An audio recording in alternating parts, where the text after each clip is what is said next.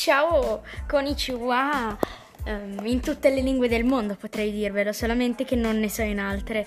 Anzi, sì, so in inglese. Ai! Anche se sembra che ti sei fatto male. Mm, boh, non so. Bene, amici. Mm.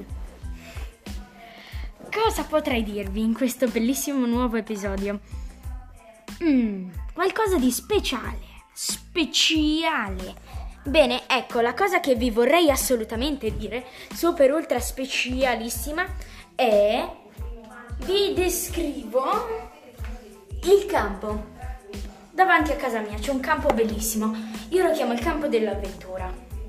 Davanti al campo dell'avventura c'è l'Eurospin, un supermercato. E in questo posto pieno di avventura mi viene sempre in mente che potremmo io e qualche mio amico farci un picnic. Ora stanno costruendo delle casette.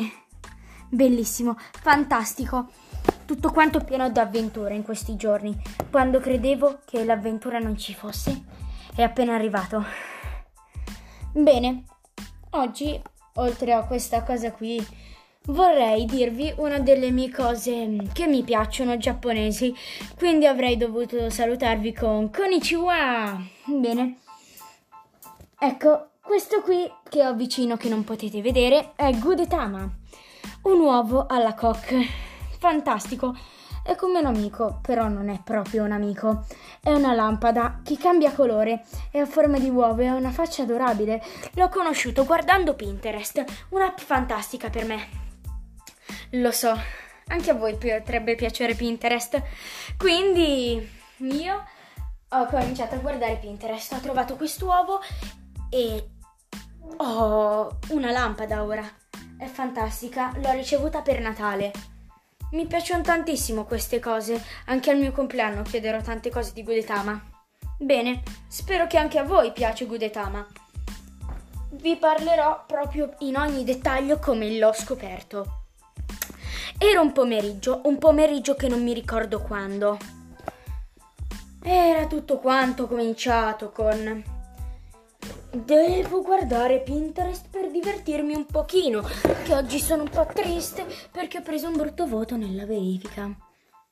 E quindi ho cominciato a guardare che bello quest'uovo, così bello, ma quante cose ci sono!